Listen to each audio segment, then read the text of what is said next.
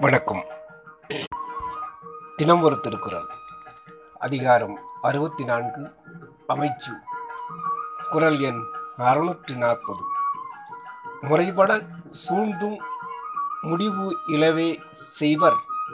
திறப்பாடு இல்லாதவர் பொருள். செயல் செய்யும் திறமை இல்லாதவர். நீதி நெறிக்கேற்ப ஆராய்ந்தாலும் நற்பயனை தரும் செயல்களை செய்து முடிக்க மாட்டார்கள். விளக்கம். செயலின் தன்மையையும் அதன் விளைவையும் தெரிந்து கொள்ளாதவர் செயலை வெற்றி பெறச் செய்து முடிக்க மாட்டார். எந்த ஒரு செயலை மேற்கொண்டாலும் அதை நடுவில் நிறுத்திவிடாமல் கடைசி வரை நடத்தி முடித்துவிட வேண்டும்.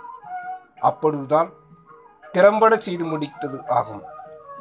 அறிவு ஆராய்ச்சியை விட செயல் செய்யும் திறமையும் வேண்டும் என்று அமைச்சருக்கு விதி கூறினார். நன்றி.